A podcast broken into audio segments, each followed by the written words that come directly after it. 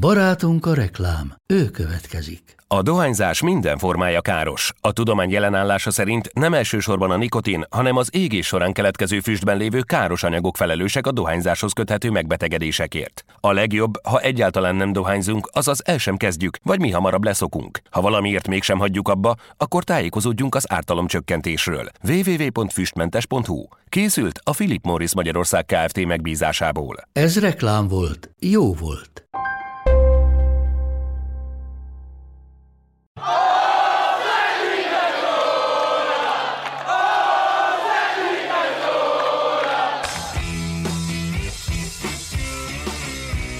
Ez a teljes terjedelem.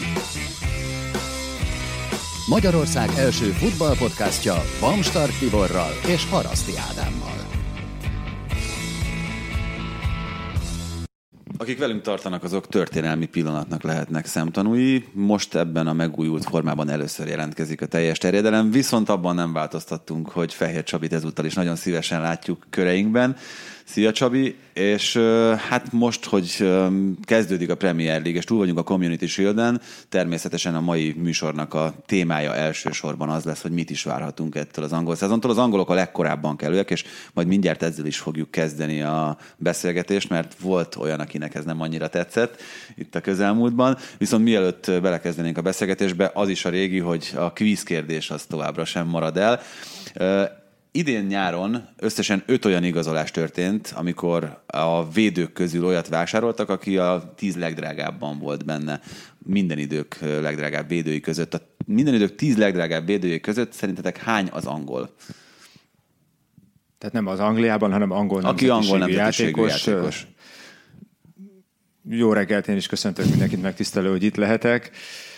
Hát így kapásból erre a szintén nem könnyű kérdés, egy négyet mondanék. Nem rossz. Én meg anélkül, hogy bármiféle komoly végiggondolás lett volna benne a válaszommal, mondtam egyből egy ötöst. Úgyhogy... Nagyon jó. Egyébként azért is gondoltam erre a kérdésre, meg azért is érdemes erről talán egy kicsit többet beszélni, mert épp elég sokat élsz előttem itt a podcastban az angol védő képességein, és hogyha a tízben mégis ott van az a szám, amit, amiről majd később beszélünk, akkor valamit azért nagyon jól csinálnak az angolok, vagy az angol védők. Na de erről majd egy kicsit később. Beszéljünk arról, hogy ugye korábban kezdenek az angolok, mint a spanyolok, illetve a németek, egy héttel, és két héttel korábban, mint az olaszok. Ez ugye Jürgen Kloppnál ki is verte a biztosítékot, viszont hogyha megnézzük azt, hogy mennyire sűrű a menetrend itt ligakupával, a nemzetközi kupákkal, aztán később majd az FA kupával, ugye januártól a nagy csapatok számára is, és még ugye a válogatott szüneteket is valahogy be kell iktatni, akkor azért azt is láthatjuk, hogy viszonylag kényszerpályán mozgott a Premier League akkor, amikor kijelölte ezt a most is elég sűrű menetrendet. Igen. Nem könnyű kérdés, ugye, mert hogy a szurkolói szemmel is beszéltünk is róla, hogy elvonási tüneteink vannak már, és, és hiányzik a foci, és a minőségi foci, amikor valóban tétre megy és érzelmekről szól akkor, akkor jó, hogy ilyen korán kezdenek az angolok, és már ugye lejátszottak egy tétmérkőzést, viszont egyet kell értenem Kloppal, aki azt mondja, hogy ez sokáig ezt, ezt nem lehet. Tehát, hogyha az angol játékosoknak a szezonjára gondolunk, akár a Liverpool, akár a City, vagy, vagy Sonra a Tottenhamnél, és hozzá az utazás, a, a, a válogatottban való szereplés, a, a nemzetközi porond és az angol bajnokság, akkor ez, ez, ez nem fenntartható éveken keresztül, hogy magas szinten teljesítsenek sérülés nélkül, kiégés nélkül, stb. stb. És hát ennek arányában úgy, hogy egyre több pénzt költenek a játékosokra, és ezek a játékosok, hát én úgy gondolom, hogy ez éveken keresztül nem tudnak megfelelni ennek a, ennek a hatalmas kihívásnak, és nem az ő hibájuk. Igen, csak hogyha erről gondolkozunk, hogy honnan lehetne elvenni, akkor én nem látom annak a helyét, hogy, hogy akkor miből lesz kevesebb szüntessenek meg egy kupasorozatot, legyen kevesebb nemzetközi mérkőzés, ne legyenek válogatott meccsek, tehát hogy ö, nagyon nehéz elképzelni azt, hogy mi lehet a visszalépésnek az iránya egyáltalán. Én a válogatott ö, meccsek környékén keresgélném, és hát ugye az bebizonyosodott, hogy a barátságos találkozóknak ö, nincs értelme, abszolút ö, semmi, se szakmai szurkolók se nagyon voltak már rá kíváncsiak, és kitalálták a Nemzetek Ligáját. Ez a Nemzetek Ligája adjuk meg neki a bizalmat. Egy jó ötletnek tűnik, de még egyelőre nem igazolta a létjogosultságát, legalábbis az én szememben. Rendkívül bonyolult, hogy ki hova juthat, mikor, merre. Szerintem 10-ből 9 szurkoló az, az nem tudja, és én is köztük vagyok egyelőre. De ez azzal különösen együtt érdekes, hogy, vagy azzal különösen érdekes együtt, ugye, hogy mennyire bonyolítja meg az Európa bajnoki kvalifikációt, igen, tehát, hogy ezt még hozzáveszünk. Viszont ezzel kicsit érzek ilyen párhuzamot a videóbírói szisztémával, hogy azzal is kicsit hasonlóan vagyunk, hogy még, még mindig ott tartunk, hogy nézegetjük, meg ízlegetjük, hogy jó lesz-e, nem vagyunk teljesen biztosak benne, hogy valahol ezzel halad szerintem Igen, együtt. de ha valahol azt mondjuk, hogy kevesebb mérkőzés, akkor, akkor én valahol innen vennék el a válogatott mérkőzések, és akkor természetesen nem a selejtezők, hanem akár egy nemzetek ligája jöhet szóba nem is várhatjátok tőlünk, vagy nem, nem, nem is vártak tőlünk olyat, hogy teljesen komplett előzetest adjunk itt a Premier League összes csapatára vonatkozóan, és nagyon-nagyon jó oldalak vannak, ahol ezek hozzáférhetők csapatonként, úgyhogy én nem is e szerint a szisztéma szerint haladnék, hanem Alapvetően, és kíváncsi vagyok, hogy ezzel egyetértetek, négy csoportra bontanám a, a Premier League csapatait. Az egyik a kiesés ellen harcolók,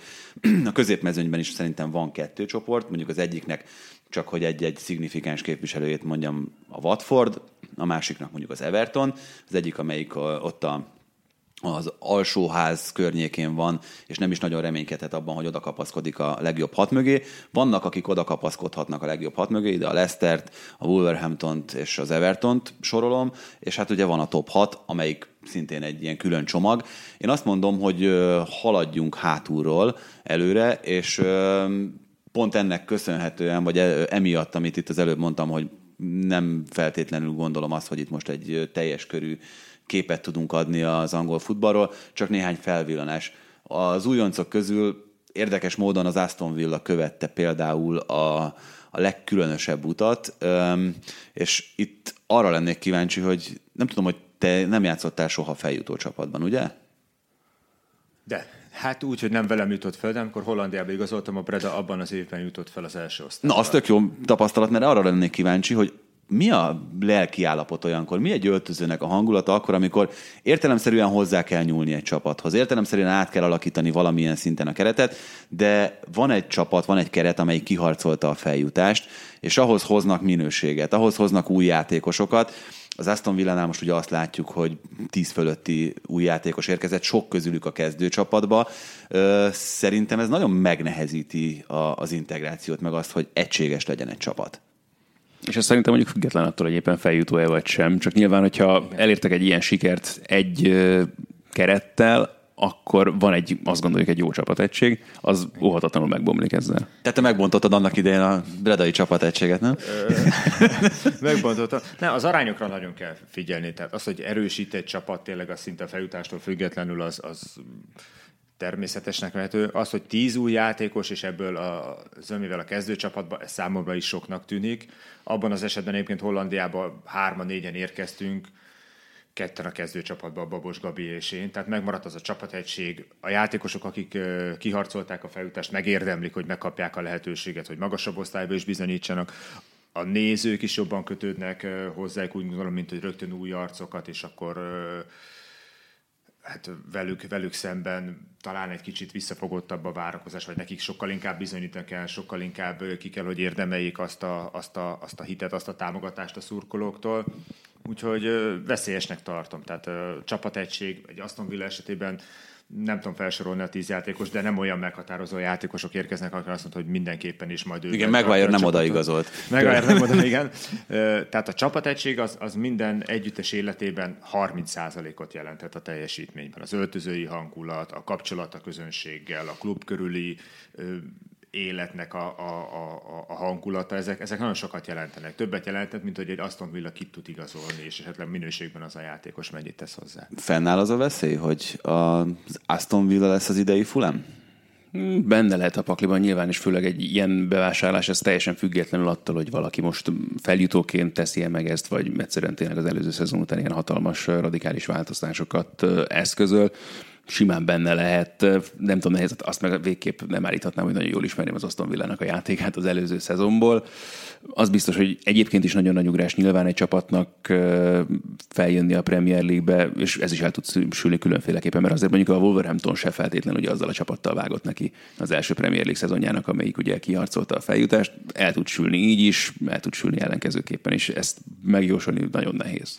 Én ebbe a kieső csoportban még önhatalmulag a másik újoncot, a másik két újoncot, most az Aston Villát én egyébként nem tartom jelen pillanatban kieső bár a Fulemet sem tartottam az előző szezonban, ezt, ezt hozzáteszem. Én azt mondom, hogy ebben az alsó csoportban a két újonc, a Norwich, illetve a Sheffield van ott mindenképpen, és hozzájuk esetleg még a Brighton-t, a Newcastle-t, Burnley-t? Hát talán nem. Szóval még ezt a kettő csapatot passzintanám.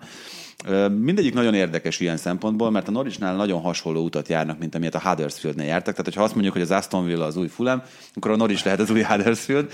A Dortmundi kapcsolat? A Dortmundi kapcsolat, meg a német vonal. Ami um, igazából egy darabig működött a Huddersfieldnél, és, és az újdonság erejével is hatott valamilyen szinten. A kérdés az, hogy ezt nem ismerjük ezt a történetet már korábbról, tehát hogy a Norwich képes lesz ugyanazt az utat bejárni, amit a Huddersfield, hogy bent tud maradni az első évben akár, mert erre most azért kevés esélyt adnak az elemzők. Ilyen szempontból azért azt gondolom, hogy mindannyian egyébként sötétben tapogatózunk, mert tegye fel a kezét, aki folyamatosan nézte a Championship meccsét az előző szezonban. Nehéz szerintem azért ezt nagyon belőni, így pláne ennyire tényleg vakon. Azt látjuk a trendet, hogy valamiért a Dortmundi amatőr meg utánpótlás csapatok edzői nagyon kapósak lettek az utóbbi években, de lehet, hogy nem kell ezt egyébként ennyire leszűkíteni, hanem egyszerűen Németországból szívesebben meg bátrabban nyúlnak edzőkhöz, és azt meg látjuk, hogy ők azért ki jobban, ki kevésbé, volt, aki rosszabbul sült el ebből a szempontból, de bizonyítanak. És ez, tehát ha egy ilyen trendet elkapnak, pláne azok a csapatok, akiknél ugye mondjuk feltétlenül nem tudnak olyan mélyen zsebben nyúlni, amikor edzőt kell szerződtetni, ezt látjuk, hogy ezt próbálják addig ütni, amíg működik.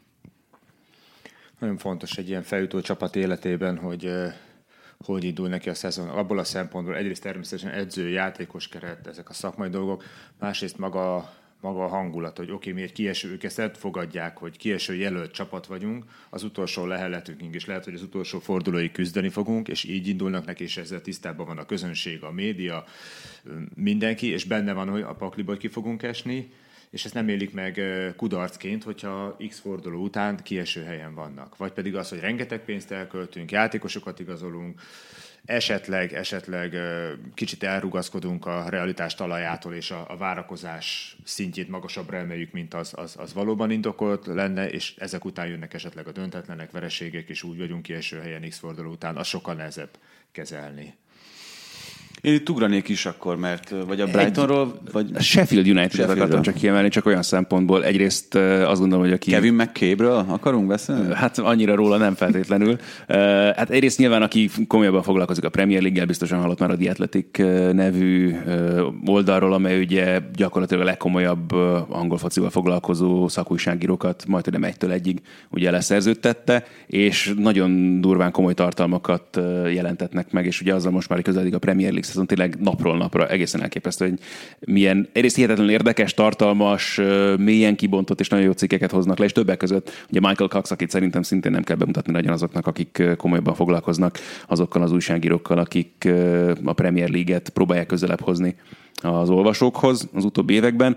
Ugye ő elemezte a három feljutó csapatot, akik ott lesznek a Premier League idei szezonjában, és a Sheffield United-et emelte ki olyan szempontból, hogy taktikailag egészen komoly újításokat várhatunk tőlük. Alapvetően 3-4-1-2-es felállással játszanak, amiben a két széleben ját, szélen játszó belső védő az, akik törnek előre és próbálnak beadásokkal próbálkozni, és nem azok a szárnyvédők, akitől ezt feltétlenül várnánk. Nagyon kíváncsi vagyok, hogy ez hogy fog kinézni a Premier League-ben, egyáltalán valóban tartják e majd magukat mindehez, és hogy mennyire fog tudni működni persze. Hát igen, én is azt gondolom, mert ugye itt a, pont a Fulham kapcsán beszéltünk sokat arról, hogy mennyire szép és attraktív focit játszottak a másodosztályban Jokánovicsal. Hát ebből azért kevés maradt a Premier League-ben, nyilván az ottani tempó, az ellenfelek letámadása az, az egy kicsit kevesebbet engedett nekik ebből az attraktív játékból.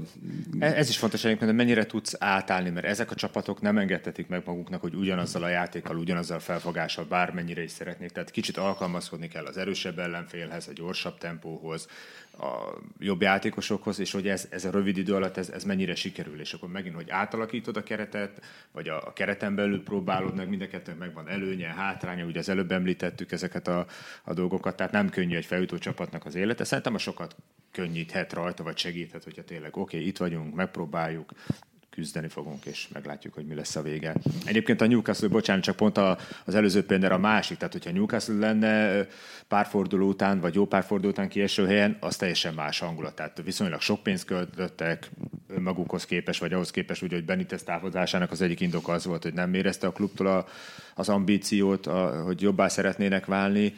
Új edző érkezett, nagy klubról beszélünk, tehát ha ő, ők lennének kieső helyen, az teljesen más. Hú, és ugye Angliában nagyon nagy hagyományai vannak annak, hogy azt is arra is lehet fogadni, hogy ki lesz az első edző például, akit elküldenek majd a Premier League szezonban. Bruce nálam egy komoly jelölt. Tehát eleve nem értem, hogy milyen logika alapján neveznek ki, hogy fogalmazza, tehát ez a tipik, tehát ő az az Allardyce nekem, Old meg school, a Tony Pulis, meg ezek, tehát abszolút tényleg a régi vágású, ez a brit típusú, és hogy ő mit fog tudni hozzátenni, meg pláne azok után, hogy tényleg azért Benitez meg is kedvelték, ahogyan ő elment. Igen, tehát, hogy... itt ragadjunk le egy nagyon, nagyon kicsit, mert szerintem megint csak egy érdekes dologról van szó Benitez távozása kapcsán, hogy um, akkor, amikor, amikor ő gondolkozott azon, hogy maradjon, nem maradjon, ugye még az is felvetődött, hogy esetleg egy komolyabb csapattól kaphat ajánlatot. Benitez, Öm, szerintetek egyértelműen az döntött, hogy egyrészt milyen lehetőségekkel gazdálkodhat Kínában, másrészt pedig, hogy nettóban ezt most nemrég kiszámolták, a fizetésének, az eddigi fizetésének a négyszeresét fogja keresni. Hát vagy az, hogy minden messzebb legyen Mike Ashley-től. az sem egy utolsó szempont, igen. Hát, nem tudom, Benitez hány éves? Nem olyan nagyon öreg, azért ő 50. Az a környéken, nem akarok butaságot mondani, de azért, hogy a fizetésének a négyszeresét tudja keresni, az biztos, hogy erősen nyomott. Bárki is bármit mond, hogy, hogy ambíció nem. De valóban az, hogy megromlott kapcsolat, ez is, ez is szerepet játszott, hogy nem érezte a, a newcastle hogy annyira, annyira ambíciózusak lennének, hogy, hogy válogatott a játékosok között, és hát ez többé-kevésbé Benitez távozása után történt meg, tehát ez is egy érdekes. Én behozok még egy szempontot, amit csak így magamban gondoltam végig, hogy elmegy Benitez Kínába, eltölt két évet az eddigi fizetése négyszeresért, van arra bármi esély, hogy ő ott bukhat? Szerintem nincs.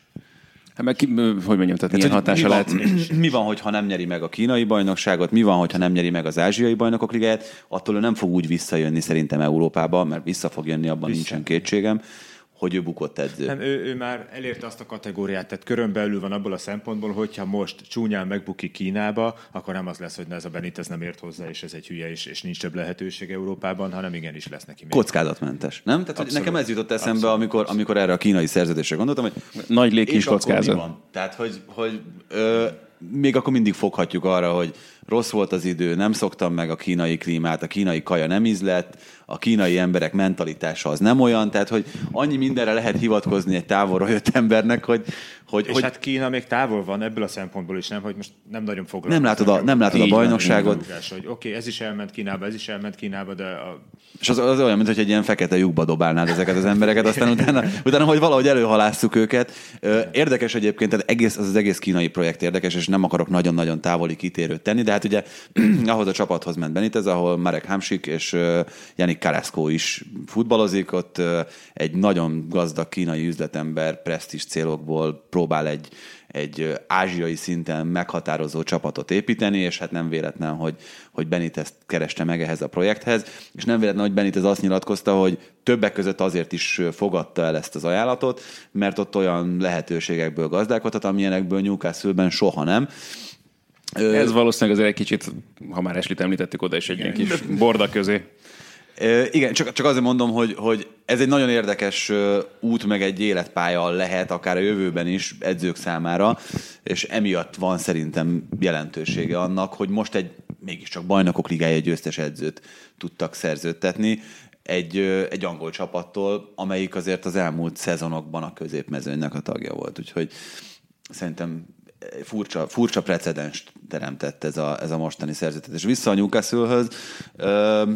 Én egy kicsit meglepődtem rajta őszintén szólva, hogy, hogy több elemzésben a Newcastle-t a, egyértelműen a kieső jelöltek közé sorolták. Szerintem itt főleg a bizonytalanság. Tehát, hogy egyrészt Bruce személy az egy dolog, megint egy másik, hogy meddig fognak kitartani mellette. Tehát eleve egy időzített bomba olyan szempontból is, vagy nem, nem, nem, időzített, nem tudom, hogy nevezem ezt a, ami nem tudjuk, hogy mikor robban fel, ha felrobban persze. Mert miért ne sülhetne el jól, az is benne lehet nyilván a pakliban, tehát ezt ne vegyük el tőle, hogy ő egy sokat látott menedzser, csak uh, nyilván én azt gondolom, hogy elment mellette picit a világ, az meg a másik, hogy a szurkolók szempontjából is egyrészt Benitez nyilván azért megkedvelték az utóbbi években, akkor ott van egy ember, aki azért megfordult a Sunderlandnél, ez is azért egy fontos faktor lesz majd ott szerintem azzal kapcsolatban, hogy a nézőtéről mekkora lesz a bizalom, szóval nagyon sok minden szól ellene.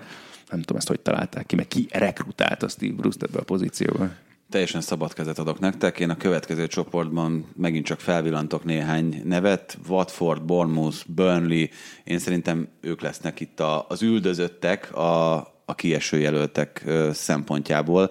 Szerintetek melyiknek kell most mondjuk a felsorolt három közül a legjobban aggódni? Mert ugye a Watford tavaly szenzációsan kezdte a bajnokságot, aztán úgy szépen csúsztak vissza a helyükre, de én abban a csapatban, abban a klubban, abban a keretben mindig érzek egy kis kockázatot. A, a koruknál fogva, talán a minőségüknél fogva is, hogy megvan ugyan a minőség, de az nem tudhatod, hogy, hogy mikor jön ki belőlük, és mikor marad bennük akár hosszú hónapokra.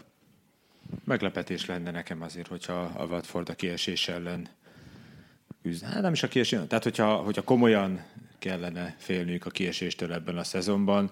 Az, hogy mi a realitás az ő esetükben, ebbe egyetértek, hogy tehát széles a skála, ahol, ahol őket el lehet helyezni, mégis azt mondom, hogy, hogy nem kell félniük a kieséstől. Bormus hasonló kategória. Burnley azt, azt, azt nem tudom, tehát ott már egy kicsit vékonyabb a jég, amin, amin táncolnak, de alapjában véve ennek a három csapatnak, hogyha valamit mondom, akkor, akkor nyugodtabb szezonja lesz, abból a szempontból ugye, hogy a európai foci környékén nem lesznek valószínű, viszont a kiesés is. Azt is távol tarthatják maguktól. Hogyha még egy szempont alapján ezt a hármat, ezt, ezt lehetne külön kiemelni, akkor én azt mondanám, hogy a karakteresség azért, hogyha ránézel a Watfordra, ránézel a Bournemouthra, ránézel a Burnley-re, mindegyik csapatnál nagyjából tudod, hogy mit várhatsz, mit fognak játszani, hogyan fognak kinézni a pályán, és ez mindenképpen pozitívumként említhető. A Watfordnál nekem az jutott eszembe, hogy talán náluk kell legkevésbé aggódni olyan szempontból is, hogyha mondjuk rosszul sül el a szezon első fele, ott érzem leginkább az, hogy bőven benne van a pakliban, hogy télen még olyat húzzanak át igazolásban. igazolás Így van. Ha nem is tized, de hogy egyrészt mennyiségben, de inkább minőségben is, hogy oda tudnak még akár, akár meglepő neveket is, akik tudnak működni. Náluk a Bormusnál meg a Berlinnél ezt a fajta, nem tudom, gyors reagálású képességet nem biztos, hogy pénzügyileg tudják produkálni. Hát meg a, a Bormus egyébként az előző télen meghúzta azokat a dolgokat, aztán nem feltétlenül jöttek ezekbe, de ugye Szolenki, illetve Klein szerződtetésével ők azért léptek, csak hogy, hogy mm-hmm. itt erre reflektálják, amit mondtál, nek, bennük is megvan, lehet, hogy a potenciál, meg a, meg a megfelelő megfigyelői hálózat. Na, ezt mondani, hogy nagyobb a merítése volt Fordnál ilyen szempontból az egészen biztos szerintem. Kicsit bajban vagyok akkor, amikor a West Ham-et akarom elhelyezni. Itt ugye négy csoportról beszéltünk. Őket ti hova sorolnátok? A középmezőny aljához, vagy inkább a középmezőny tetejéhez? Nehéz. Nagy, főleg, hogy, hogy ugye sokat is igazoltak, de hogy jókat is ugyanmennyire nézegettem meg. Sárnautovicsot sikerült pótolni? Távozott, ugye. Az nem biztos, hogy... Ugye megint, hogy a csapategységről beszélünk, hangulatról. Így van. Nem biztos, hogy hozzátett. Voltak jó mérkőzései, de nem biztos, hogy hozzátette annyit, mint amit a másik oldalon beáldoztak miatta vagy érte.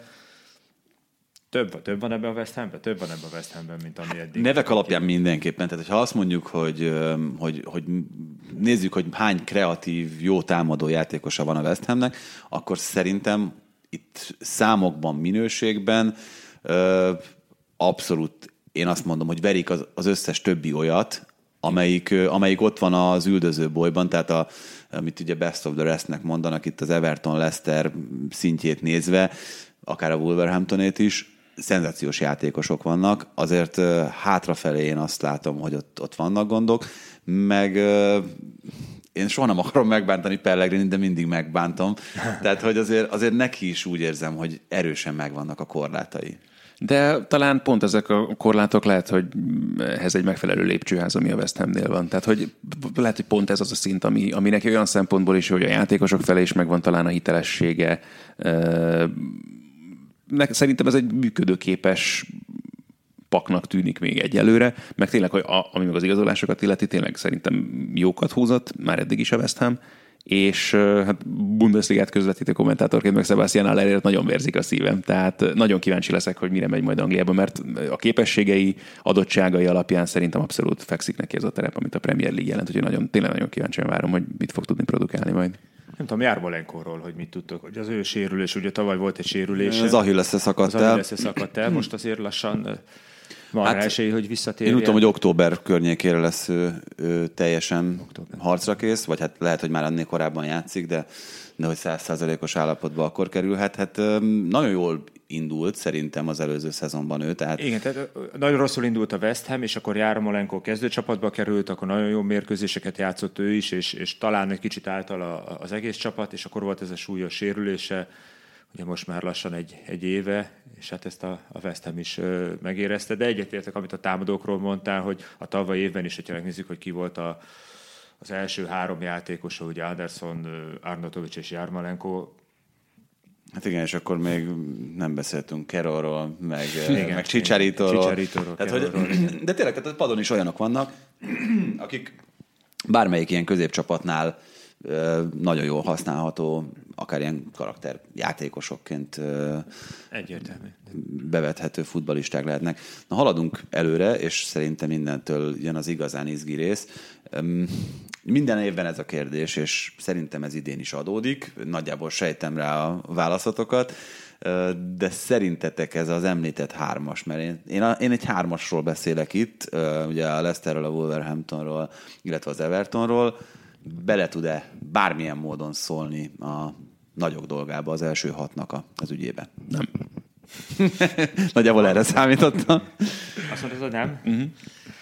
Én az Evertontól sokat várok, megmondom őszintén. Én egy kicsit úgy alakítanám a csoportokat, hogy van a City és a Liverpool, és, és mögötte, mögötte van a top 6, hogyha nem nevezzük őket. De, de, de kit veszel akkor ki ebből a háromba? A Leicestert vagy a Wolverhampton-t? Hát a Leicesternek azért ér, érvágás, hogy távozott a csapat egyik nagy erősség, hogy a megválja. A kérdés inspirálója. igen, igen, igen. Viszont, hogyha arra gondolok, hogy a Chelsea-vel mi történt, mi fog történni, Lampardot nagyon szeretjük, nagyon becsüljük, de azért az ő munkássága még, még, még hagy kérdőjeleket maga mögött. Ugyanez, hogy nem igazolhattak játékos, sok fiatal, sok eddig kölcsönadott játékos kap lehetőséget annak minden előnyével és, és kockázatával. A Manchester United is abból a szempontból vékony jégen táncol, hogy ha nem úgy indul a szezon, akkor, akkor ott azért van Lukaku körül a bizonytalanság, Pogbának a személye, akinek vagy lesz kedve játszani, vagy nem lesz kedve játszani. Arzenál is szintén hasonló, tehát ott is, ott is. És az Everton nagyon jól igazolt. Tehát én úgy hogy tavaly érkezett Marcel Brands, és itt lehet látni egy sportigazgatónak a munkáját, hogy az Everton, amikor rosszul szerepelt, akkor is ott állt az edző mögött, akkor is bízott benne. Ennek a bizalomnak, ennek a munkának a jelei voltak már a második fél évben a, a, az abszolút jónak mondható szereplés, és akkor most Marcel Brands elkezdett igazolni, hogy hova hozunk játékost, kiket hozunk az anyagi háttere is természetesen adott hozzá, megvan hozzá. És, Igen, és új stadion épülhet rövidesen, új tehát hogy ott épülhet, van egy, van egy elég jó kis jövőkép. fejlődésben lévő klub, az egyértelmű. Az, hogy ez a fejlődés ebben az évben mire lesz elég, azt, azt, azt meglátjuk, de, de könnyen lehet, hogy versenyben lesz a Chelsea-vel, és esetleg az, az szerintetek, én, én szerintem előny egyébként, de kíváncsi vagyok arra, hogy ti mit mondtok. Előny az, hogy úgy alakult a szezon vége, ahogy, és Márkó Szilva körül nem vetődtek fel végül, vagy az ő szerepvállalása körül kérdőjelek? Hogy jó az az Evertonnak, hogy továbbra is ő a szakmai felelőse ennek a projektnek, vagy, vagy nála egy jobb, kvalifikáltabb ember kellene oda. Hát a kérdés az, hogy tudsz-e, vagy találsz-e a piacon olyat. Nem tudom, hogy egyáltalán mennyire merült ez fel persze az everton Hát azért szezon közben, amikor nagyon, nagyon nem ment a szekér. Az oké, de hogy a nyáron. Tehát, ugye ja, nyáron szerintem semmennyire. Tehát, tehát én... Innen kezdve meg szerintem akkor azért nem kérdés, mert nyilván, hogyha azt mondjuk, hogy elért egy eredményt, amire rábólindunk és megérdemli azt, hogy maradjon, akkor meg nyilván jó, hogyha van egy ilyen stabilitás a csapatnál, és így csinálják végig a felkészülést, és nem azon megy az agyalás, hogy úristen, mi lesz. Meg én még egy dolgot mondok, ami az Everton mellett szól, ezt erősítendő, ami, ami eddig elhangzott, hogy azok a kulcsjátékosok, akik az előző szezonban még újnak számítottak az Evertonnál, azok azért szemlátomást beépültek itt a szezon második felére. André Gomesnek is úgy érzem, hogy, hogy meglett a helye. Én azért Bernártól is láttam már olyan felvillanásokat itt a szezon második felében, amik egyértelműen előremutatóak voltak. Egyedül Richarlison volt az, aki itt a szezon második felében nem tudta szerintem azt a szintet hozni, ami elvárható, hogyha ő is tud egy teljes szezont jól végigjátszani, magas színvonalon, akkor az egy, az egy nagyon nagy pluszt jelenthet az Everton számára. Na meg hát nekem az egyik nagy kedvenc témám, ugye Moise Ken oda került, mm. aki egy, hát egy nagyon érdekes igazolás, meg egy nagyon érdekes transfer itt a nyáron. Eleve, hogy a Juventus elengedte, másrészt, hogy, hogy mennyire van túl hype egy kicsit. Az meg a másik ilyen, hogy ne, hát, hát Olaszországban számára, a srácot, ezt tehát, akartam mondani, hogy ebből, ebből nem tudom, hogy Angliában mennyit éreznek a szurkolók, valószínűleg nem sokat, tehát nem tudom, hogy tehát, ha egy Everton szurkolónak próbálom a helyzetébe beleképzelni magam, akkor ők lehet, hogy simán fanyalognak, hogy úristen ki ez a csáva, aki mit tudom, tehát, hogy ennyi pénzért így van. első számú csatár szerepre. De maga az, hogy a Juventus-tól tud vásárolni az uh-huh. Everton, egy játékos tud elhozni úgy, hogy több kérője is akad, tehát több csapat szívesen látta volna a soraiban őt, ez, ez megint ambíciót mutat, hogy oké, okay, nem is biztos, hogy nekem is van a kételjem, hogy rögtön az első évben azért a Juventus kispadjáról az olasz bajnokságban. Hát meg 18 éves a srác. Csapat, tehát, hogy... tehát könnyen kerülsz helyzetbe, könnyebben lövöd a gólokat, be, a, a, bekerülne az Evertonba, mondjuk egy angol középcsapat, vagy középmezőny. És azonnal lesz elvárás. És az... védekezni, és ezzel. Tehát ö, valószínű, hogy hosszabb időre lesz szüksége, de, de maga a klubnak az, tehát egy pozitív, szerintem pozitív üzenete van a, a az abszolút. Hogy mi Everton és mi a Juventus-tól igazolunk. Így, nem alulról szemezgetünk, hogy ki az, akit el tudunk hozni, és kire van pénzünk, hanem, hanem a Juventus. Én ebben a sztoriban tényleg csak azt sajnálom, hogy ő a Juventusban nem kapott úgy bizonyítási lehetőséget, hogy Hát ez, kíváncsian. Ez, ez egyik, egyik üde színfoltja lehet, tehát kíváncsian várom az ő esetét. És ha már André gomes említetted, bocsánat, tehát a tavalyi évben is ott volt, és az ő teljesítmény is hasonlóan a csapatéhoz fokozatosan javult. És ugye tavaly évben úgy volt ott, hogy azért volt ott, mert nem kellett a Barcelonának. Most azért van ott, mert kellett az Evertonnak. Egy kicsit így. És Igen, ez egy játékosnak ez egy nagyon jó érzés lehet. Tehát tudja, hogy hova megy vissza, melyik edzővel fog, kik lesznek a társai, ismeri a bajnokságot, azért ez, ez sokat tud dobni a teljesítményen. Igen, ez egy nagyon jó megközelítés. nagyon könnyű átkötni Kenről Kutrónéra, akit ugye a Wolverhampton szerződtetett. Ott is egyébként abból a szempontból nagyon hasonló a helyzet, mint Ken esetében, hogy egy saját nevelésű játékos, aki nem tudta megugrani azt a szintet, hogy, hogy stabil kezdő legyen a csapatban. Ugye más szintről beszélünk azért jelen pillanatban a Milán és a Juventus esetében de hát ott is ugye Piontek szerződtetésével nem volt hely Kutrone számára, és ezt elég hamar nyilvánvalóvá tették a klubnál. És Kutrone szerintem sokkal sértettebben távozott a Milántól, mint ahogyan azt kentette a Juventus-tól. Hát nyilván Kutrone azért már több időt húzott le a felnőttek között, meg őt is sajnálom, egyébként nagyon hasonló igen, ilyen szempontból is a történet, meg benne valahogy nem tudom, tehát pontosan ez a mi kölyke jelleg az, ami miatt szerintem lehet, hogy érdemesebb lett volna azért a Milán. Egy picivel jobban vigyázni rá, és esetleg akár a lelkét is ápolgatva próbálni tartani még de megint csak, tehát tényleg ilyen kihagyott helyzetnek látom az ő, helyzet, az ő szituációját a Milánnál. Ami a Wolverhamptonnal kapcsolatban szerintem érdekes és megjegyzendő, hogy itt mindenki úgy beszélt erről a csapatról, mint Mendes tranzit klubjáról, ahova egyéves átszállójegyet váltanak a, a játékosok. Nincs ugyan vége még az átigazolási időszaknak, de azért nagyon nem erről szól egyelőre. Hát ez lehet, hogy nem egy éves tranzit klub lesz, hanem, hanem Hát ugye a komoly befektetések azért ez az üzleti életben azt mondják, hogy hosszú távúak. Igen, és hogy csak azt hittük, ha- hogy neves valami írdatlan összegért el fogják vinni, meg Lehet, hogy el is fogják, csak nem most, hanem lehet, hogy kettő-három év múlva, és ebben a Wolverhampton projektben szerintem mennek akkor átálmodni, tehát hogy nyilván az Európai Kupa szereplés, ugye az egy további értéknövelő tényező, és ki tudja, miért ne csúszhatna be akár az is, hogy ezt a csapatot pár éven belül a bajnokok ligájában lássuk. Nagyon merész, meg, de hogy... Azaz.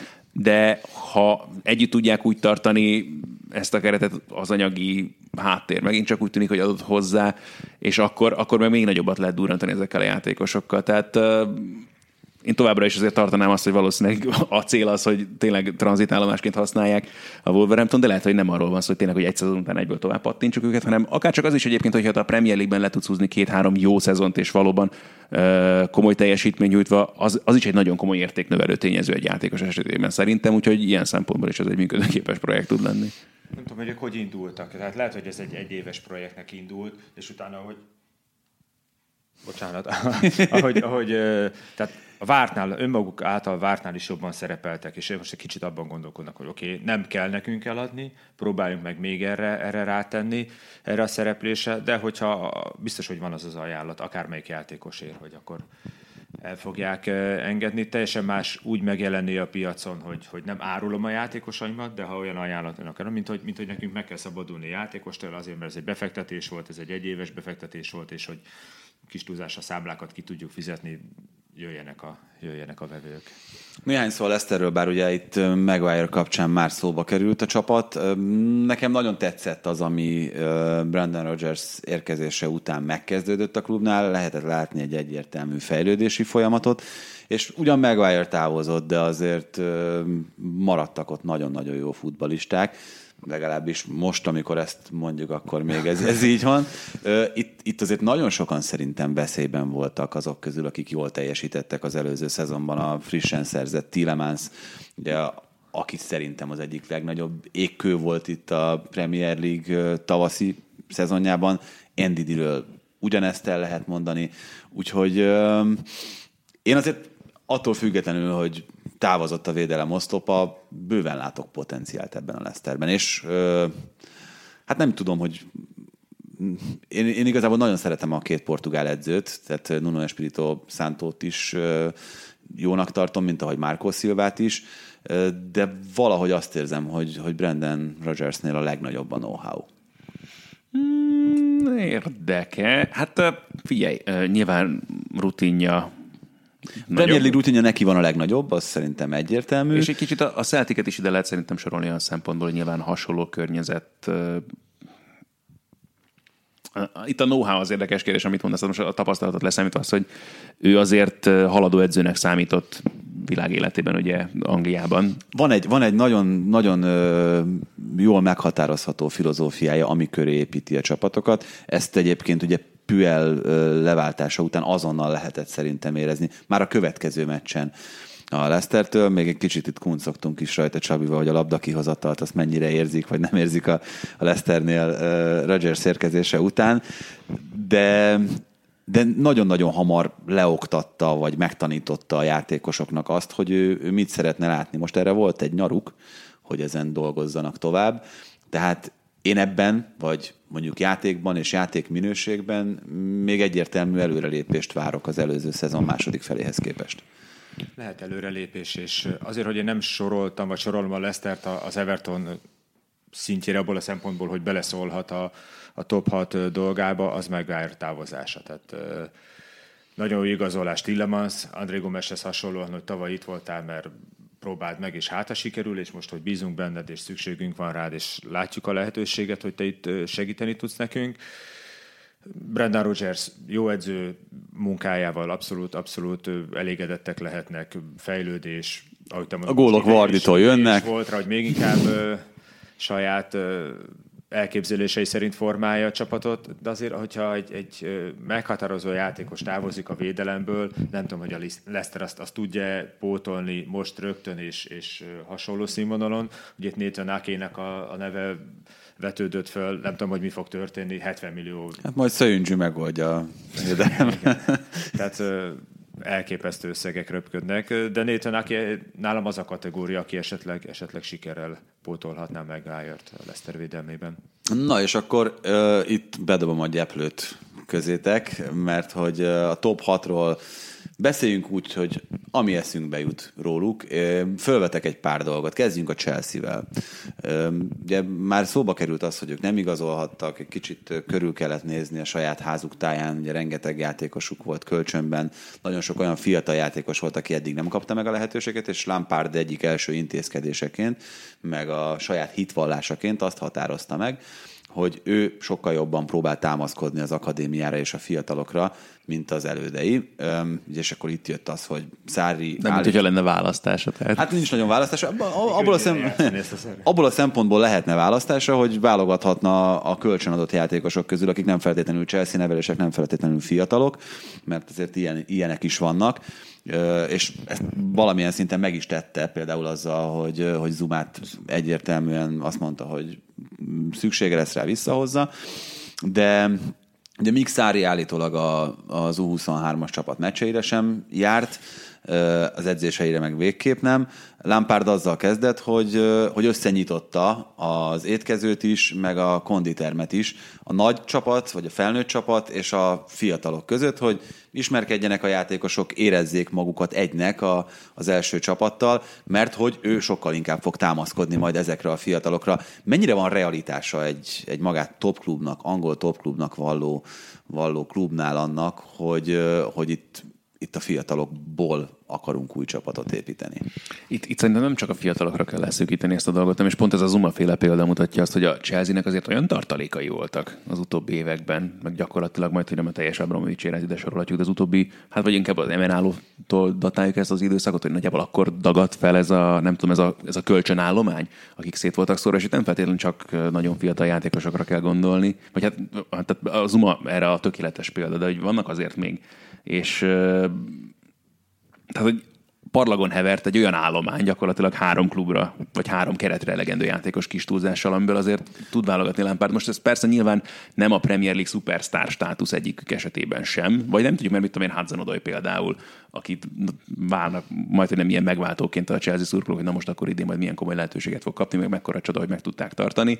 Tehát van honnan szerintem válogatni a Lampardnak, és nem csak feltétlenül azt kell gondolni, hogy akkor most 17-18 éves játékosok fognak előre törni. Igen, csak az jutott eszembe ezzel kapcsolatban, és nagyon kíváncsi vagyok a véleményedre, Csabi, hogy vajon hogyan csapódik le az egy fix Premier League játékosban, meg aki sztárnak mondja, gondolja magát teljes joggal, mint például William, vagy... Jaj, bocsánat, csak az, az egész dologgal kapcsolatban jutott eszembe, hogy uh, nem tudom, mi a helyzet Kenneth Omerugóval, de amikor az Afrikai Nemzetek Kupája hát második, harmadik hetében olvastam vele egy interjút, ami azzal kezdődött, hogy most nem tudom éppen kinek az eligazolása után vált ő a Chelsea legrégebb óta leigazolt játékosával, ami az első keretet illet, és úgyhogy azt hiszem egy számjegyű bajnoki közösen játszott. Tehát, hogy...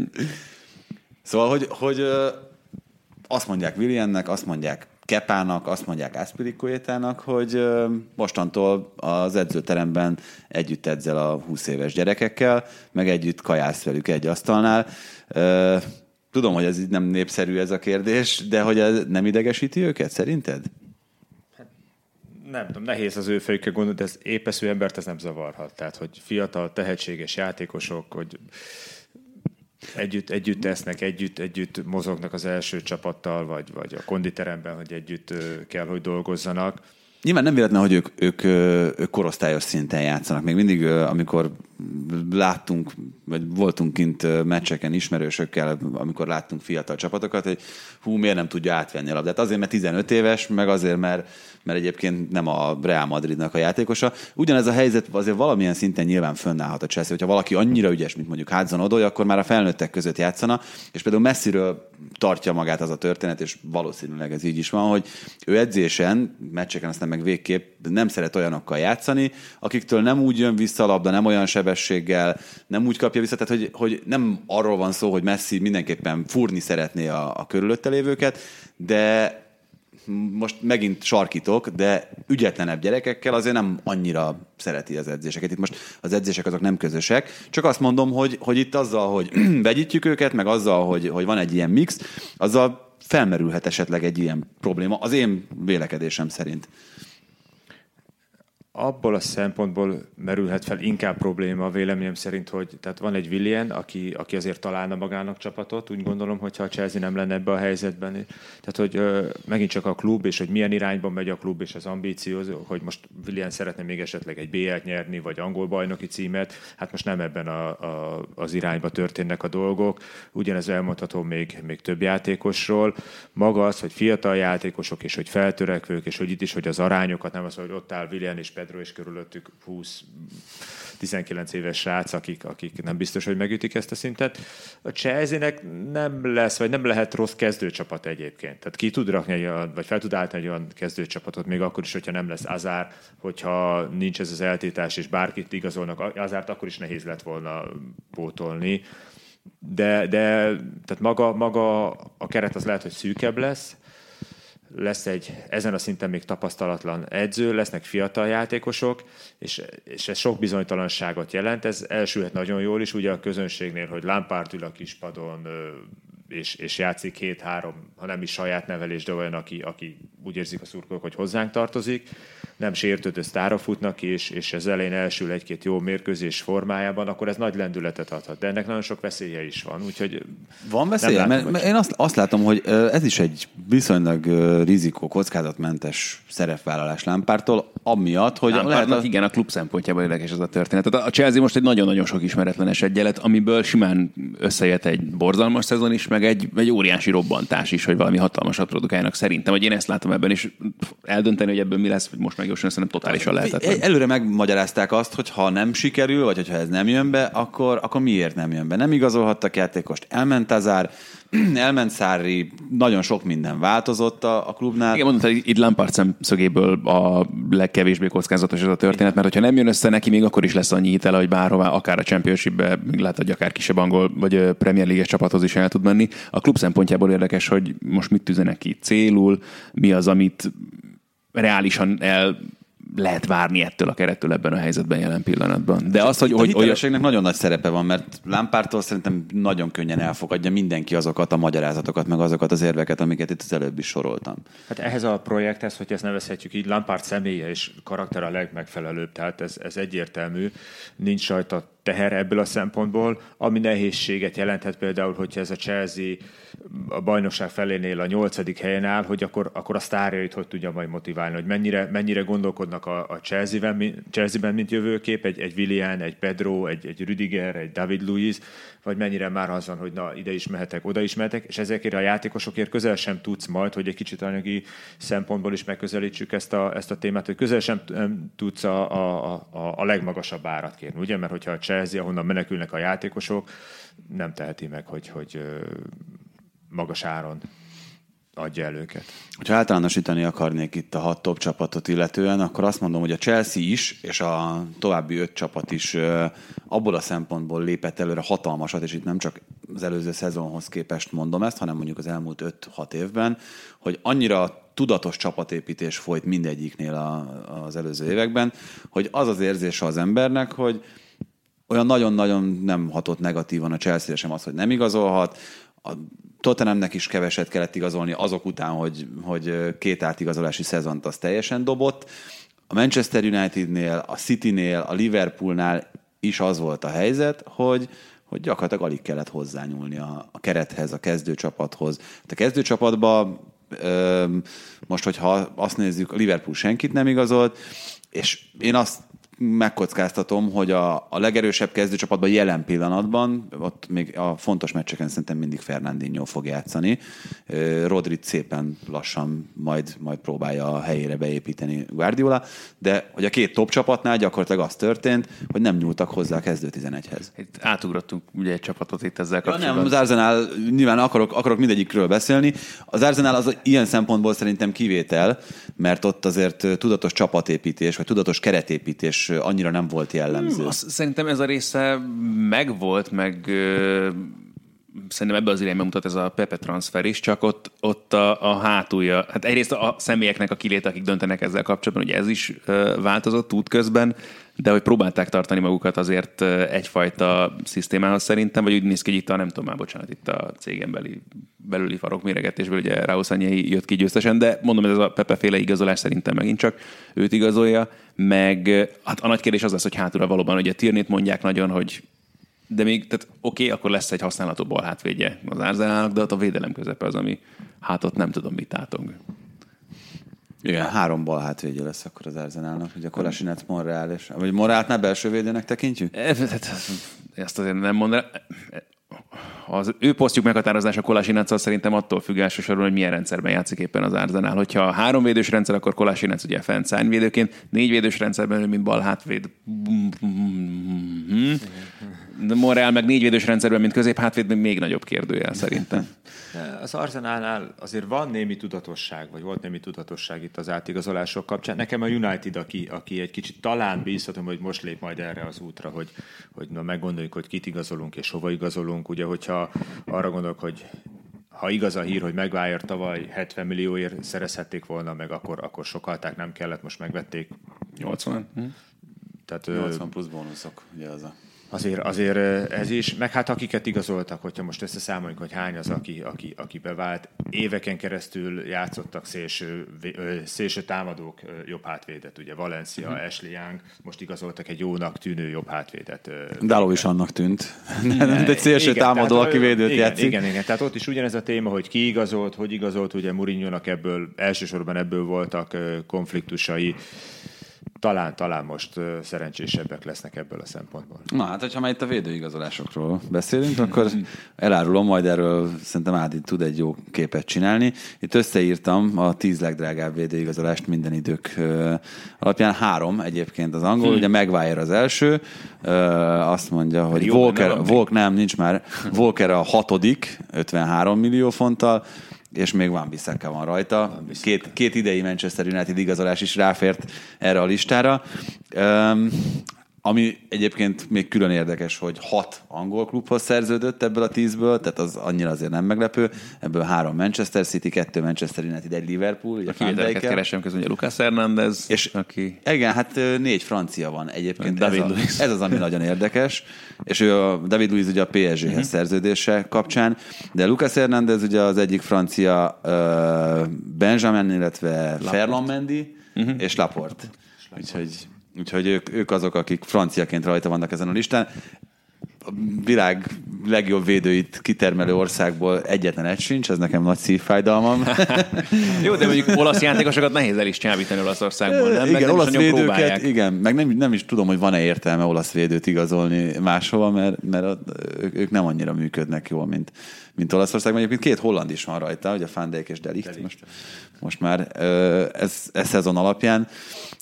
Az, az nagyon érdekes dolog volt, amit te mondtad, ugye Deliktel kapcsolatban, hogy a, a szüleit megnézve döntöttek úgy, hogy ő végül is nem kell. Igen, a Unitednál, ugye, mint került, a Unitednál szóba került a neve egy pár éve, és akkor ugye a családot is, hogy túl súlyosak voltak a szülők, és azt mondták, hogy ez nagy rizikó a gyereknél is, és hogy ezért nem igazolják le. Ez tetszik, óriási. De, igen, tehát az, hogy, hogy nyilván a genetikának óriási szerepe van. Ez a, tényleg ez a... Jó, de hát könyörű, egy olyan klubnál, Nézd meg az anyját, vedd el a lányát. Nem, nem, nem, tavaly volt, tehát ez egy régebbi történet, mm-hmm. 14 Oké, okay, csak tehát beszélünk egy, tehát tényleg a Premier League-ben aztán végképp nyugodtan mondhatjuk, hogy a, tényleg a, a, tudományos háttér is, meg ahogyan kezelik a játékosokat olyan szinten van, hogy nem hiszem el, hogy tehát, komolyan aggódni kell, hogy ne tudnának korábban tartani egy játékos. Tehát ez... Hát az sok olyan Vannak. játékos van, aki, aki az egész pályafutását a súly problémákkal játsza végig, nem? Tehát, hogy ez, ez nem egy ismeretlen az fogalom. Persze, persze, persze. Meg, de meg az, hogy... az, azért mindig, mindig handicap, nem? Hogyha, hogyha, hogyha arra állandóan figyelned kell érkezésre. Tehát arra megy el energia, és hogy, és hogy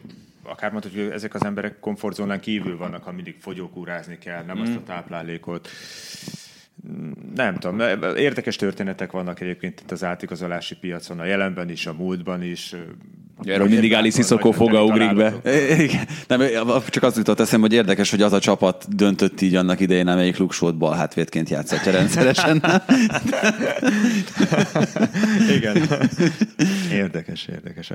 Tehát ugye Van Dijkről is beszéltünk, hogy felajánlották a holland élcsapatoknak, mielőtt a Celticbe ment, és senkinek nem kellett, és a Groningen így a Celticnek értékesítette.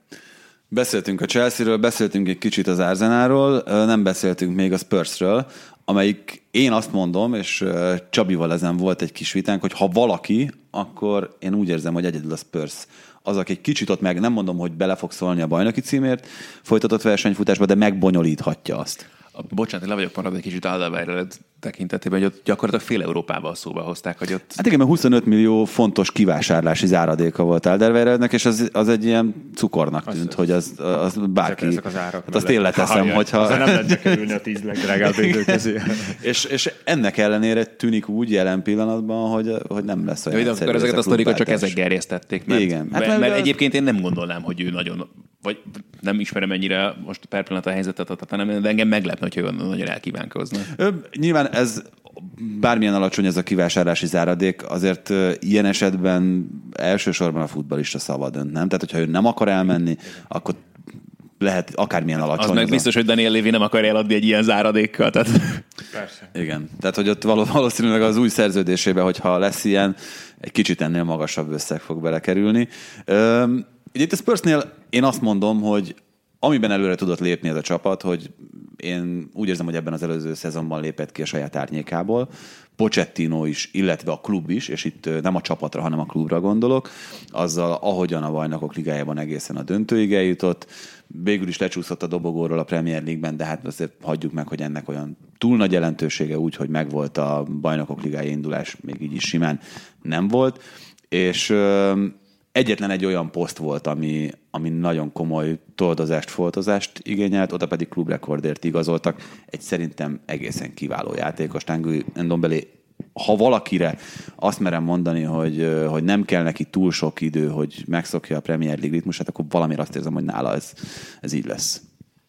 Alapvetően ezzel egyébként nem is nagyon szokott gondolni, nem a Franciaországból érkező játékosokkal. Ő meg aztán abszolút olyan típus is, tehát atletikus is, meg hozzáállásában is igen, nem, nem kötelező az, hogy Kane a fél szezont bokájával bajlódja végig, tehát hogyha ezek az emberek, ezek a kulcsemberek, hogyha Son olyan szinten tudja végigjátszani ezt a szezont, amilyennen az előzőt játszotta, hogyha a védelem úgy teljesít, ahogy teljesített, és még azt sem tartom egyébként feltétlenül nagyon nagy hátránynak, hogy Trippier kikerült ebből a gépezetből. Kíváncsi leszek egyébként, hogy, hogy hogyan tervezi ezt megoldani, mert Ori azért nem tűnt olyan játékosnak, aki, akire masszívan lehet bízni, a sérülései és egyéb ügyei miatt a, a jobb hátvéd szerepet, Walker Peters pedig még azért elég fiatal, és talán, talán még kevés is ehhez, hogy ő legyen mondjuk a Spurs első számú jobb hátvédje.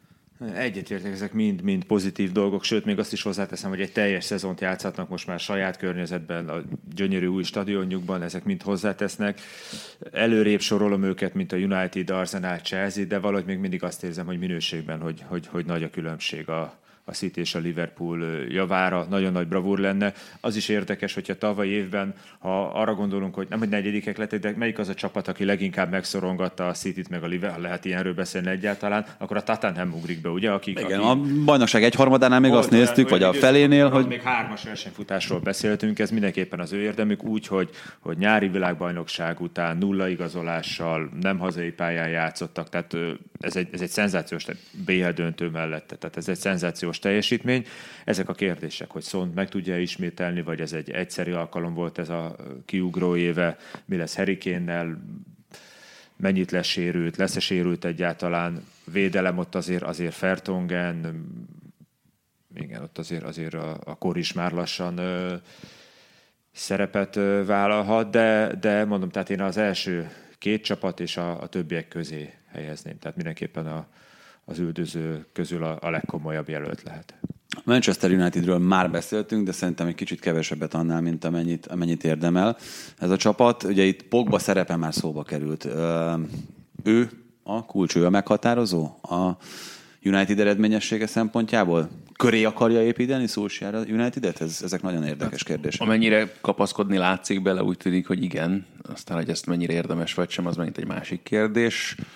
Solskjaer is lehet egy jó jelölt, a, a, egy másik Manchester United legendát már említettünk ezzel kapcsolatban, az Steve legelőször Bruce. elbocsátott edző, igen, hogy ki lehet a szezonban, neki is jók erre az esélyei, amennyire nézegettem itt a Hát nagyon nagy hibát követnének el szerintem azok után, hogy most ezt a szerződést meghosszabbították, hogy a Szulsjárt akár itt egy rossz kezdés után öm, nem, hogy kirúgnák, hanem hogy elkezdenék egrecíroztatni, hogy valamit produkálja már öreg.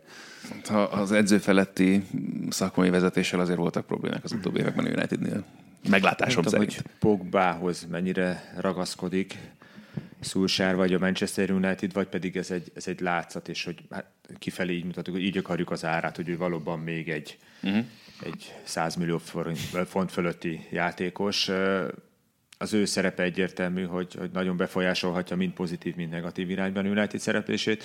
Megvájára érkezésével pedig talán, talán Pogmának a vezér szerepét is egy kicsit, kicsit próbálják tompítani, hogy nem biztos, hogy ő ebből a szempontból bevált, hogy mindig jó irányba vitte a, a csapatot, az öltözőt, mindig, mindig például mutatóan viselkedett, tehát most érkezett egy angol válogatott belső védő, aki, aki karakterével, játékával, minimum Pogman mellé kell, hogy, hogy érjen ebbe a vezérszerep tekintetben. És hát Szulsár, én is úgy gondolom, hogy, hogy nagyon sajnálám, és, és lealakuljon úgy, hogy neki, neki menni kell, mert akkor azért már elgondolkodtató, hogy, hogy hányadik edző az, aki, aki bukik a Manchester Unitednek a kispadján, és akkor nem biztos, hogy ott kell keresni a, a legfőbb hibát. Itt egyértelmű az, hogy szerintem, hogy uh, érkezése után, és ez talán nem is véletlen, Rashford volt az, aki a legnagyobbat tudta előrelépni. Ugye volt csatárként, mondta is Rashford, hogy rengeteget beszélgettek, rengeteget uh, értekeztek az ő szerepéről, hogy hogyan kell érkeznie, hogy hogyan kell helyezkednie. Hát ha valamihez ért Szulsár, akkor az biztos, hogy pont ez a terület. Várjuk azt Rashfordtól, hogy az egyébként kiválóan sikerült második fél szezon után még ő tud előrelépni, és igazán most fog kiteljesedni, igazán most fog tündökölni, mert még mindig egy nagyon fiatal és nagyon tehetséges játékosról beszélünk, és ezzel majd átköthetünk Sterlingre is. Elérhetem mondjuk Sterling szintjére Rashford. Hát itt ugye megint egy jó kérdés, hogy mi lesz Lukakuval. Ugye Hát tehát önmagában azt gondolom, hogy Lukaku távozása már többször vetődött föl ezen a nyáron. Lukaku most az már azt az jelzi. Anderlechtnél edz, Anderlecht szerelésből, ugye az volt, hogy, hogy valószínűsíthető, valószínűsíthető hogy, hogy nem ott folytatja. És ez, ez szerintem egy nagyon egyértelmű kommunikáció Rashford felé is, hogy barátom, itt te vagy az első számú.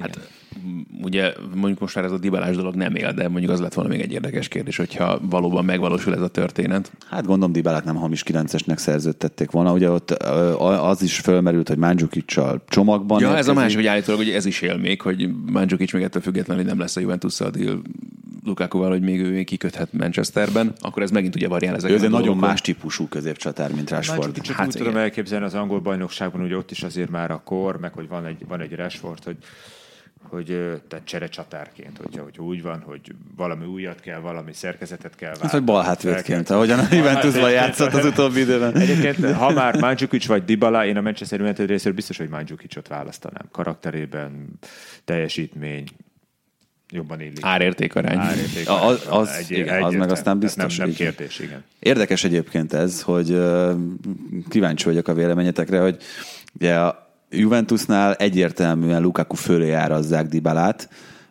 Itt az elmúlt évek teljesítménye alapján szerintetek ez jogos, reális? Nehéz kérdés, mert véleményem szerint mind a kettő túlértékelt. Tehát se- senkit nem megbántva, de Dybala sem bizonyított még annyit, és Lukaku sem, hogy, hogy ők most ilyen top kategóriába tartozzanak nálam.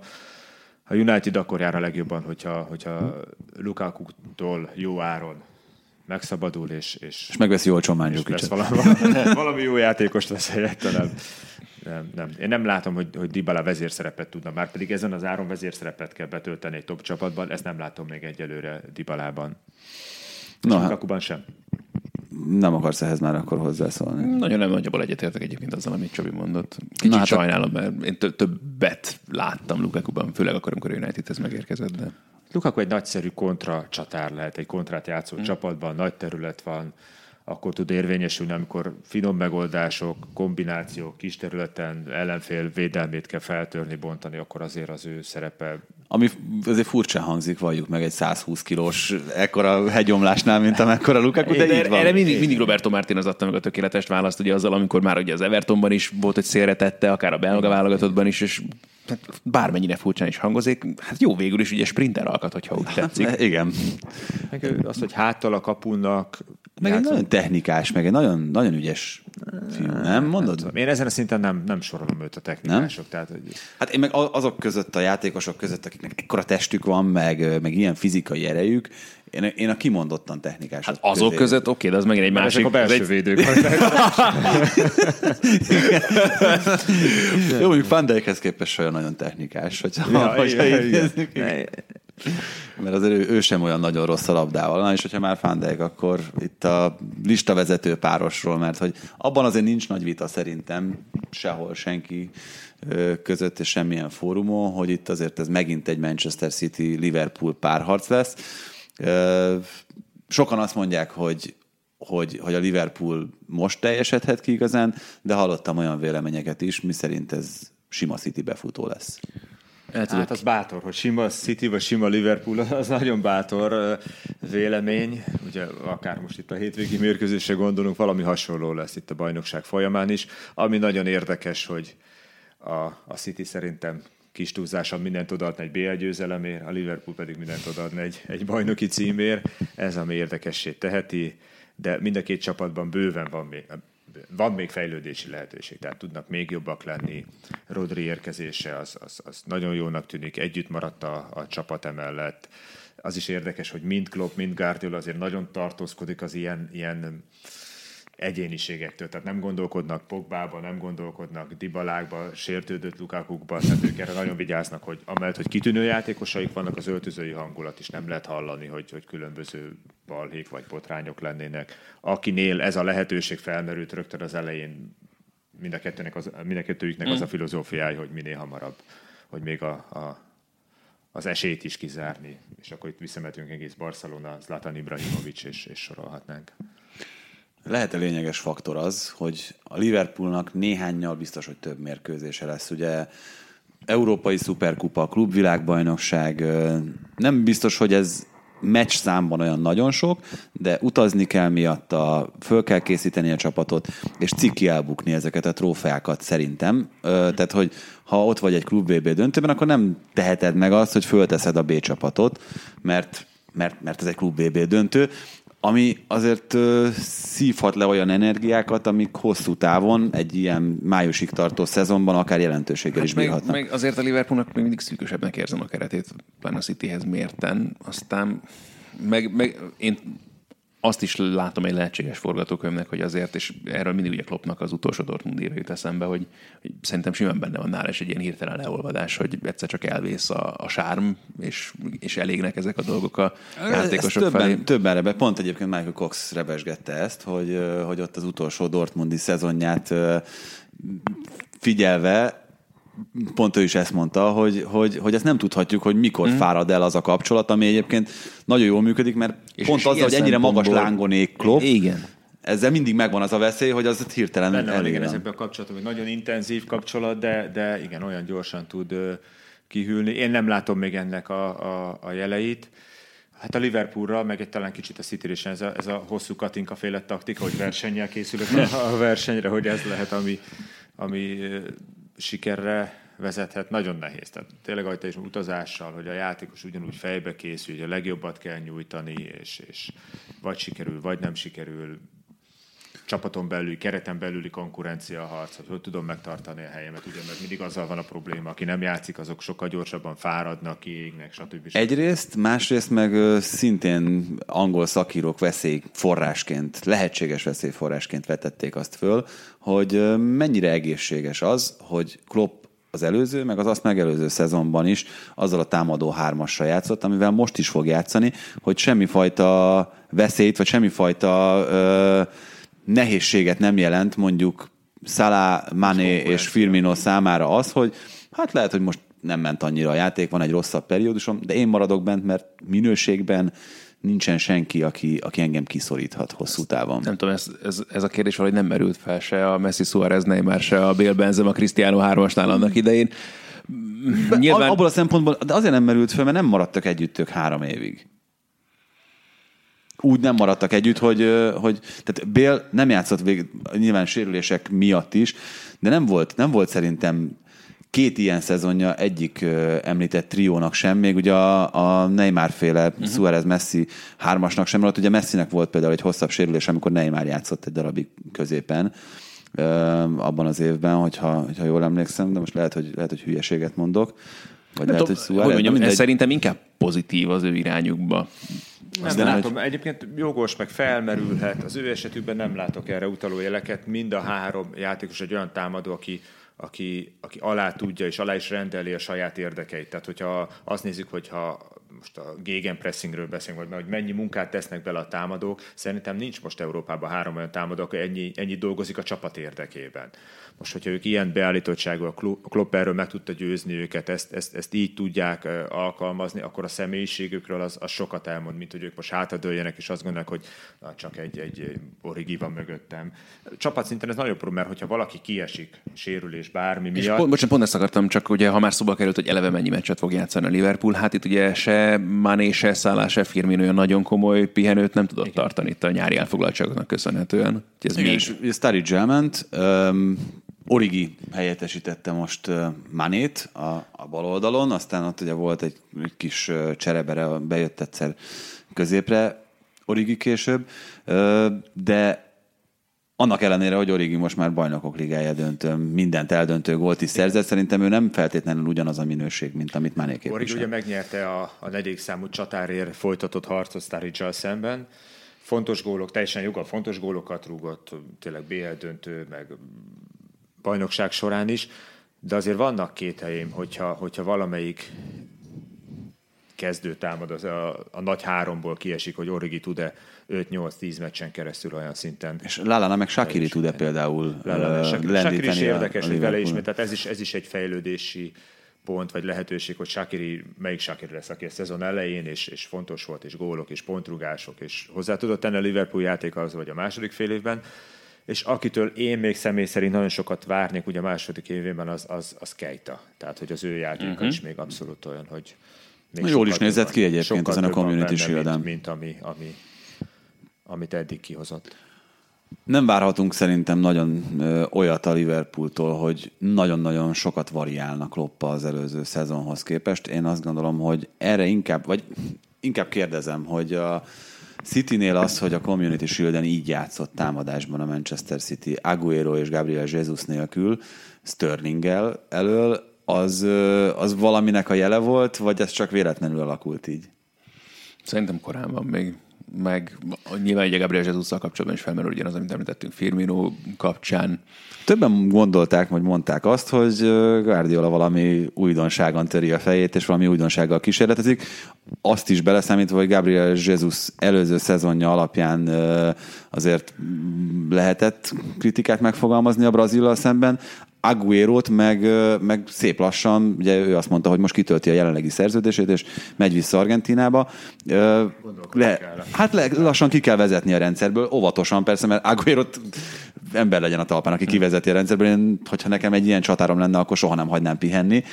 De... Hát Aguero talán jövőre kerülhet abba a helyzetbe, mint, mint most lesz Fernandinho, vagy tavaly volt kompani, nem? Hogy, hogy a fontos mérkőzéseken még gyere és rúgd a gólokat, de már nem kell, hogy 50 találkozón legyen. Nem rossz versenyző típusú éró, tehát ezeket, ezeket általában meg is oldja ezeket Igen, a de Kompani is megoldott, és Fernandinho is meg, és, és ez egy jó, tehát amikor előre tervezhető folyamatokban gondolkodik egy klub, egy edző, a sokkal könnyebb menedzselni, mint hogy hirtelen igen, csak ez egy érdekes dolog, hogy, hogy fel sem vetődött igazából a Manchester City-nél, hogy akkor vegyünk középcsatárt hanem, hanem egyértelműen házon belül képzeli el a megoldás Guardiola, és Sterling ebben akár kult szerepet is vállalhat.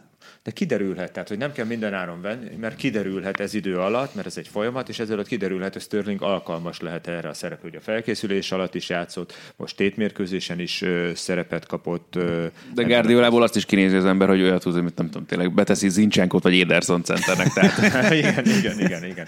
Tehát hogy azért az nem rossz helyzet, hogy van egy Gabriel Jesus és egy, és egy Sterling lehetőségként, tehát ott nem az első megoldás, hogy na vegyünk gyorsan valakit, nézzük meg, hogy mi lesz velük, és majd többit azt, azt utána döntsük el. Igazából még egy, egy érdekes kérdés itt a védelmeket figyelve, az, hogy kompani helyére nem érkezett igazából a Cityhez senki, és itt most nem csak arra gondolok, hogy nem érkezett középhátvéd, hanem nem érkezett vezér. Vezér. Hm. Nem érkezett olyan, van most olyan karakter Lehet kívülről pótolni egy ilyen, ilyen szerepkört? Meg, tehát pont ezt mondtam Csabinak, nem, hogy azt, furcsa azt volt. Nem, nem tudsz kívülről. Tehát, hogy aki, Igen, ezen tehát... a City szinten, kompani szinten, hogy valakit igazolsz, és rögtön abba a szerepbe, és itt a pályán kívüli szerep elsősorban. Hát meg furcsa volt, hogy egy ilyen meccsen David Szilván van a csapatkapitányi karszalag, és imádom David Szilva játékát, persze, egy fantasztikus persze, futbolista, persze, ez de ez egy nagyon más karakter, más. mint kompani. Tehát, hogy ő, ő nem fog majd fölállni valószínűleg az asztalra a, a bajnoki győzelem után, és kiküldeni a gyerekeket, hogy olyanokat fog mondani, amiket nekik nem kell hallaniuk. Szóval nem tudom, hogy, hogy ebben az egyébként aranyos, jól futballozó Cityben, amelyik tényleg ügyes játékosokkal van tele, nem kell egy olyan, olyan kemény kezű vezér, mint amilyen kompani volt. Ki fog derülni. Azt hiszem elég záros határidőn belül. Mondhatjuk azt, hogy a Liverpoolban most több az ilyen típusú játékos? Mert nekem ilyennek tűnik Van Dijk, ilyennek tűnik Allison, ilyennek tűnik Henderson. Henderson. Tehát, hogy, hogy ott az ilyen karakterből azért most többet találni. Igen. Bólogatunk, ha valaki nem látja, és csak hallgatja. Úgyhogy ennek akár döntő szerepe lehet, vagy ez akár... Befolyásolhatja, igen, de Liverpoolnál sem az új játékosok, tehát aki ott van évről évre magas szinten teljesít, elfogadják a társak, egyrészt a, a, karaktere, személyisége miatt, másrészt a természetesen nagyon fontos a teljesítménye miatt is. Tehát egy ilyen szerepbe bele lehet nőni, ezt nem lehet megörökölni, ezt, ezt, ezt ki kell érdemelni, ebbe fejlődni kell, és hát kompanit nem lehet. Tehát nincs is olyan játékos, de kívülről se lehet most olyan játékost hozni, aki kompani szerepet látna el a City-nél. Na, itt zárásként van kedvetek annyit játszani, csak hogy itt az első hatnak a sorrendjét megtippelni? Van. Persze. Ját, persze. Na, mondjuk, aztán majd legalább lesz, amit eltegyünk a szezon végére. Csabi, kezded? Kezdjem én, akkor én. Hát akkor el, előről ugye City, Liverpool, Tottenham. Ott Itt lesz érdekes, igen. Tottenham. Negyedik uh, United. Hát igen. Chelsea Arsenal. Chelsea. És az Everton hol van? Igen, az Everton próbálom valahol elhelyezni, de a Chelsea-nek szurkolok ez az új projekt miatt, Lampard személye miatt, úgyhogy akkor ötödik Chelsea és hatodik Everton. Én meg hozzátettem az előbb magamét ez a dologhoz. Nagyobb. A United-et nem, nem teszed a negyedik helyre? Nem biztos, hogy merem, de, de, de, de, nem merem eléteni valahogy igazából se a chelsea se az Arsenal, tehát ez ilyen szempontból érzek kérdőjelet mondjuk a Tatanemben is egyébként, de, de, de mégis valahogy ezt mondatja velem is a, a józanész, amit Csabit, Csabitól hallottunk nagyjából. Lehet, hogy akkor vegyük ki a United-et a negyedik helyre, de akkor most tegyem tényleg oda akár az Arzenát, akár a Chelsea-t. Maradjon ez. Na, én merész leszek, én azt mondom, hogy a Liverpool lesz a bajnok. City Tottenham, ez eddig szerintem nem nagy kérdés. Én is a negyedik helyre teszem a United-et, és én azt gondolom, hogy Chelsea Arsenal. Tehát, hogy ötödik a Chelsea, hatodik az Arsenal. De egyébként a, én az Evertontól és a Leicestertől várom azt, hogy ott keményen challenge majd a, az ötödik, hatodik helyezetteket, tehát én is azt gondolom, hogy ott lesz egy, egy nagyon jó kis boly, amitől ott legalábbis biztosan nem fog szétszakadni a bajnokság. Én nem, nem gondolom, hogy, hogy olyan nagyon nagy különbségek lesznek a csapatok vagy a tömbök között, mint amilyen az előző szezonban volt. Ugye tavaly azt láttuk, hogy volt egy első kettő, utána egy második négy, és őket hatalmas szakadék választott el, aztán utána a hetediktől, meg a másodikat a harmadiktól. Úgyhogy én azt hiszem, hogy ilyen szempontból egy kicsit homogénebb lesz majd a... Most az Everton szempontja még egy járható út és kislépés, de, de fontos előre, hogy Európa Ligán keresztül bejutni a bajnokok ligájában nekik az, az, uh-huh. az, az realitás is. Meglátjuk. Meglátjuk. Kettős terhelésben érdekes kérdés ez, hogy de kíváncsi leszek rá nagyon, meg hogy egyáltalán tényleg mennyire veszik komolyan meg. Na most az ő életében, hogy szeretnénk fejlődni, hogy oké, okay, uh-huh. akkor méressük meg magunkat Európába, Európa Liga, ezzel a csapattal nem azt mondom, hogy kötelező győzelem, de, de van rá esélyed, hogy megnyered, az BL-t jelent, akkor megint tudsz szintet lépni, mind anyagiak tekintetében, átigazolások.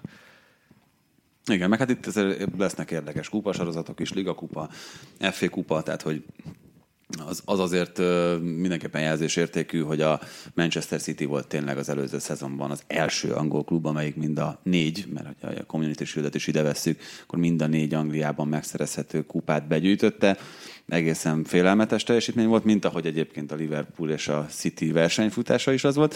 Hát én azt hiszem, hogy nagyjából itt a végére értünk a sornak. Egy témakört ugrottunk át nagyon, nagyon itt az egész adás alatt. Hogy érezted magad itt az új környezetben? Na, nagyon jó, barátságos, házias, köszönöm szépen, úgyhogy megtisztelő, hogy, hogy itt lehettem. Igen, nem beszéltünk erről, ugye egy kicsit itt mi is nagy fába vágtuk a fejszénket, meg ez is még ilyen, hát még csak V1.0-nak sem mondanám feltétlenül, elsősorban látványban, amit látok, hogyha YouTube-on követtek minket, meg figyelitek az adást. Próbálunk ezt is folyamatosan farigcsálni, majd itt valószínűleg a szezon folyamán, akár még itt egyéb elemekkel is, meg profibá téve itt a körülményeinket, úgyhogy ezzel kapcsolatban is várjuk egyébként a véleményeteket, meglátásaitokat. Igen, kép, hangminőség milyen volt, meg egyáltalán and tartalom téma szempontjából hogyan tetszett az, amit láttatok, hallottatok, úgyhogy...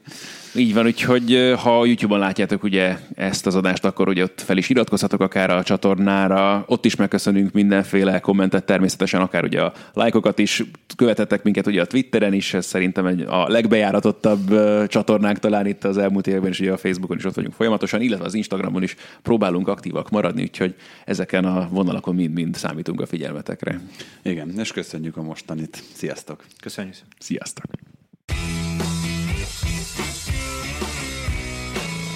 Ez volt a teljes terjedelem.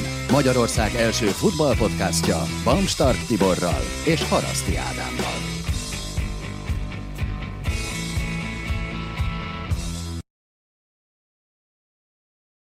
Ha más podcastekre is kíváncsi vagy, hallgassd meg a Béton műsor ajánlóját.